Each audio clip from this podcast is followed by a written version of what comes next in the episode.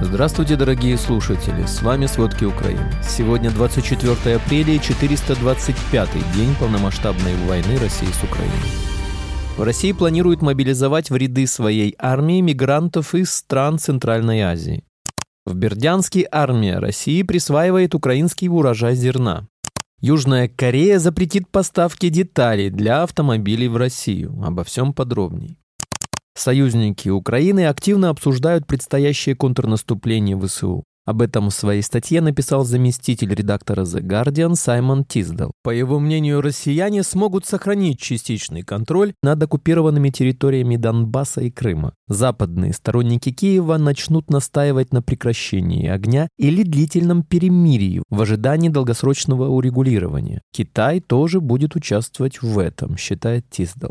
Как указывается в статье, Россия согласится на условное прекращение огня, а президент России Владимир Путин останется у власти. В то же время в Украине начнется восстановление и возвращение беженцев, хотя возвращение всех территорий придется отложить. По словам журналиста, США и ЕС будут заявлять о спасении Украины и мирового порядка, тогда как Польша и страны Восточной Европы будут иметь другое мнение. Кроме того, может быть заторможено движение Украины в НАТО и ЕС. Если этот сценарий или что-то похожее на него реализуется в течение следующего года, многие украинцы неизбежно почувствуют себя преданными. Обещание президента США Джо Байдена сделать все возможное, чтобы дать отпор России, останется невыполненным. Путин останется у власти, несмотря на многочисленные жестокие преступления. Однако, нравится нам это или нет, но такой результат представляется наиболее вероятным, считает Тиздал. Несмотря на такой прогноз, он добавляет, что теоретически любая из сторон может одержать решающую победу. Но гораздо вероятнее, что при отсутствии сделки это кровавый, дорогой, малоинтенсивный тупик, который затянется на годы. Такая перспектива никого не устраивает, кроме, возможно, Китая и производителей оружия, подытожил автор статьи. Пока Запад выполняет свои обещания и темп помощи не стихает. На боевое дежурство Украины уже заступил первый дивизион системы ПВО «Патриот». Об этом сообщил спикер воздушных сил ВСУ Юрий Игнат. Он отметил, что эта система стала на дежурство несколько дней назад. Напомним, 18 апреля Германия передала Украине первый ЗРК «Патриот». Однако позже стало известно, что Германия передала Украине еще и вторую из четырех обещанных систем ПВО «Иристе». Российские войска в воскресенье 23 апреля атаковали Никополь с помощью беспилотников. Пострадали люди, есть также разрушения. Об этом сообщает мэр Никополя Александр Саюк. Из-за обстрела в городе повреждено коммунальное здание, два частных жилых дома, два гаража и автомобиль. Имеются также пострадавшие среди мирного населения. В результате российского обстрела Херсонщины травмы разной степени тяжести получили по меньшей мере трое мирных жителей. Об этом сообщает Офис Генерального прокурора Украины. Там отметили, что Россия нанесла артиллерийские удары и атаковала населенные пункты Белозорской и Станиславской общин управляемыми авиабомбами. Прокуратура начала расследование по факту нарушения законов и обычаев войны. Правоохранители говорят, что в результате обстрелов повреждены жилые дома и хозяйственные постройки. Оперативное командование Юг сообщило, что российские войска нанесли авиационный бомбовый удар самолетами Су-35 по Херсонскому району. На оккупированной части Донбасса гражданским почти невозможно получить медицинские услуги, ведь большинство больниц принимает только российских военных. Россияне продолжают переводить гражданские медучреждения на обслуживание военных из-за увеличения потерь среди личного состава. В частности, в Донецкой области часть заведений уже переведена в формат лечения военных. К тому же россияне боятся развертывать большое количество полевых госпиталей, ведь местные партизаны могут передать координаты украинским военным. Руководитель Главного управления разведки Минобороны Украины Кирилл Буданов считает реальным выйти на границы Украины 1991 года в этом году. Напомним, в октябре прошлого года Буданов говорил, что окончательно война с Россией должна завершиться к началу лета 2023 года. Он также считает, что у России осталось время до конца весны, чтобы попытаться достичь хотя бы каких-то своих военных целей в Украине. Потери российской армии с начала полномасштабной войны составляют 187 тысяч 80 военных. За последние сутки было уничтожено примерно 660 россиян. Президент Владимир Зеленский заверил, что Украина не откажется от обороны Бахмута в Донецкой области. Если россияне захватят Бахмут, продолжил он, это может стать трамплином для наступления на два более крупных города в Донецкой области – Краматорск и Славянск. На временно оккупированных территориях Украины россияне продолжают совершать произвол. В Бердянске армия России присваивает украинский урожай зерна. Кроме того, как отметили в Генштабе, россиянам катастрофически не хватает медицинского персонала на поле боя. В целях пополнения некомплекта военных врачей местных работников медицинских учреждений Бердянска с выданными российскими паспортами стали ставить на военный учет России. В случае отказа россияне угрожают медикам потерей рабочих мест.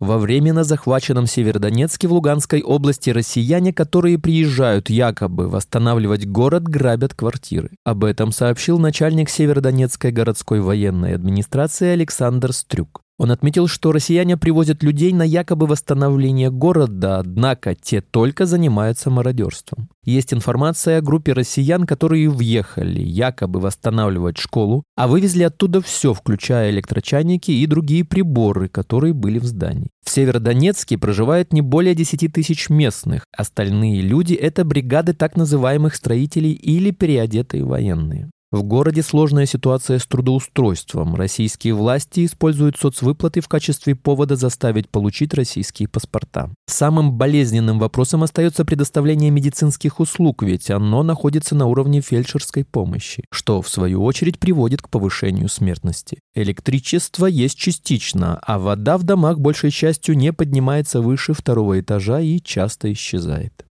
Ночью 24 апреля во время на захваченном россиянами Севастополе прогремели взрывы. Российские власти города заявили об атаке надводными беспилотниками. Об этом сообщает губернатор Севастополя Михаил Развожаев. Позже он уточнил, что попытка атаковать Севастополь надводными дронами была предпринята начиная с половины четвертого утра. Развожаев отмечает, что при атаке ни один объект не был поврежден.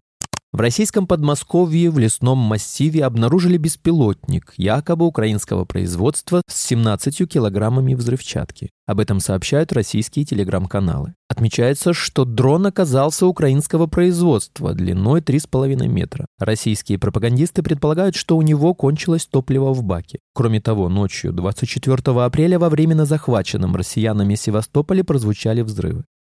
Около 80 депутатов Европарламента призывают объявить китайского посла во Франции Лушае персоной нон-грата за слова о Крыме и нелегитимности суверенитета бывших республик СССР. Об этом в воскресенье 23 апреля сообщило французское издание «Ле Monde». В письме, адресованном МИД Франции, которое подписали около 80 парламентариев ЕС, отмечается, что агрессивные высказывания посла нарушают международное право и представляют угрозу безопасности европейских стран-партнеров партнеров Франции. Парламентарии подчеркивают, что в то время, когда в Европе идет война из-за агрессии России против территориальной целостности Украины, очень важно, чтобы демократический мир направил недвусмысленный сигнал авторитарным странам защищать суверенитет союзников.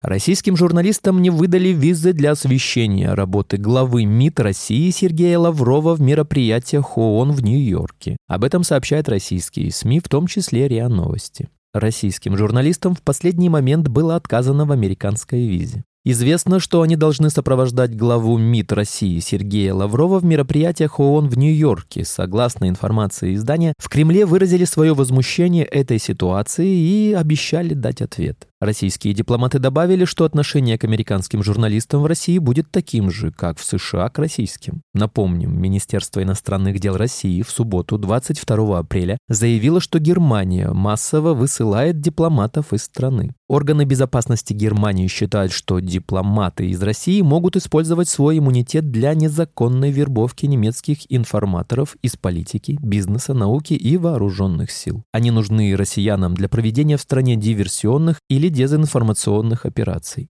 В России планируют мобилизовать в ряды своей армии мигрантов из стран Центральной Азии. Таким образом, российские власти хотят снизить уровень напряжения в российском обществе. Для этого россияне идут двумя путями. Первый – через военкоматы, и это касается мигрантов, ставших новоиспеченными владельцами российского паспорта. Второй касается тех, кто еще не получил паспорт. Им обещают получение гражданства в кратчайшие сроки, если те пойдут в ряды армии России. Но если они отказываются, угрожают депортацией. До такого решения Кремль дошел из-за недовольства семей российских военнослужащих по поводу задержек выплат за погибших. Напомним, Государственная Дума России 11 апреля окончательно одобрила законопроект, которым разрешается вручать россиянам повестки в электронном виде. При этом совершенно не имеет значения, был ли человек осведомлен о повестке. В случае его неявки в военкомат он получает серьезное поражение в правах до момента, пока не придет и не будет призван в армию. Министерство торговли Южной Кореи с 28 апреля запретит поставлять в Россию еще 741 товар, расширив экспортные санкции почти до 800 позиций. В список санкционных товаров войдут квантовые компьютеры и полупроводники, строительное и промышленное оборудование, сталелитейная и химическая продукция, детали для автомобилей дороже 50 тысяч долларов, Парад Победы растерял свою значимость на территориях бывшего СССР. В России на праздничные мероприятия по случаю 9 мая ждут только одного иностранного лидера, президента Кыргызстана Садыра Жапарова. Об этом сообщает российское издание «Ведомости» со ссылкой на дипломатический источник и собеседника, близкого к администрации Путина. Пресс-секретарь Путина Дмитрий Песков не ответил на вопрос издания о том, приедет ли в Москву кто-то еще из иностранных лидеров. Например, Александр Лукашенко. Напомним, в Курске и Белгороде, а также в оккупированном Крыму были отменены парады на 9 9 мая. Аналитики это связывают с масштабной нехваткой военной техники. Страны бывшего СССР демонстрируют, что некогда самое популярное мероприятие после празднования Нового года «Парад Победы» больше не входит в число главных мероприятий. Его перестали праздновать не только в странах Балтии и Украине, но и в Казахстане. В республике сообщили, что больше не будут проводить военный парад в честь Дня Победы в связи с экономией средств и решением других задач, сообщила Минобороны Казахстана. Делегации прошлых лет впечатляли. На парад приезжали не только руководители стран бывшего СССР, но и свыше 50 иностранных лидеров. В их числе президент США, британский премьер, премьер Канады, президент Франции, председатель КНР, канцлер ФРГ, генсек ООН и даже генсек НАТО. Спасибо, это были все главные новости о войне России с Украиной к середине 24 апреля. Помните, правда существует, а мы стараемся сделать ее доступной. Если вам нравится то, что мы делаем, пожалуйста, поделитесь этим подкастом с друзьями в России. Также, если вы хотели бы помочь нам делать материалы еще более качественными, пожалуйста, оставляйте фидбэк. Это очень важно важно для нас и для распространения правдивой информации. До встречи!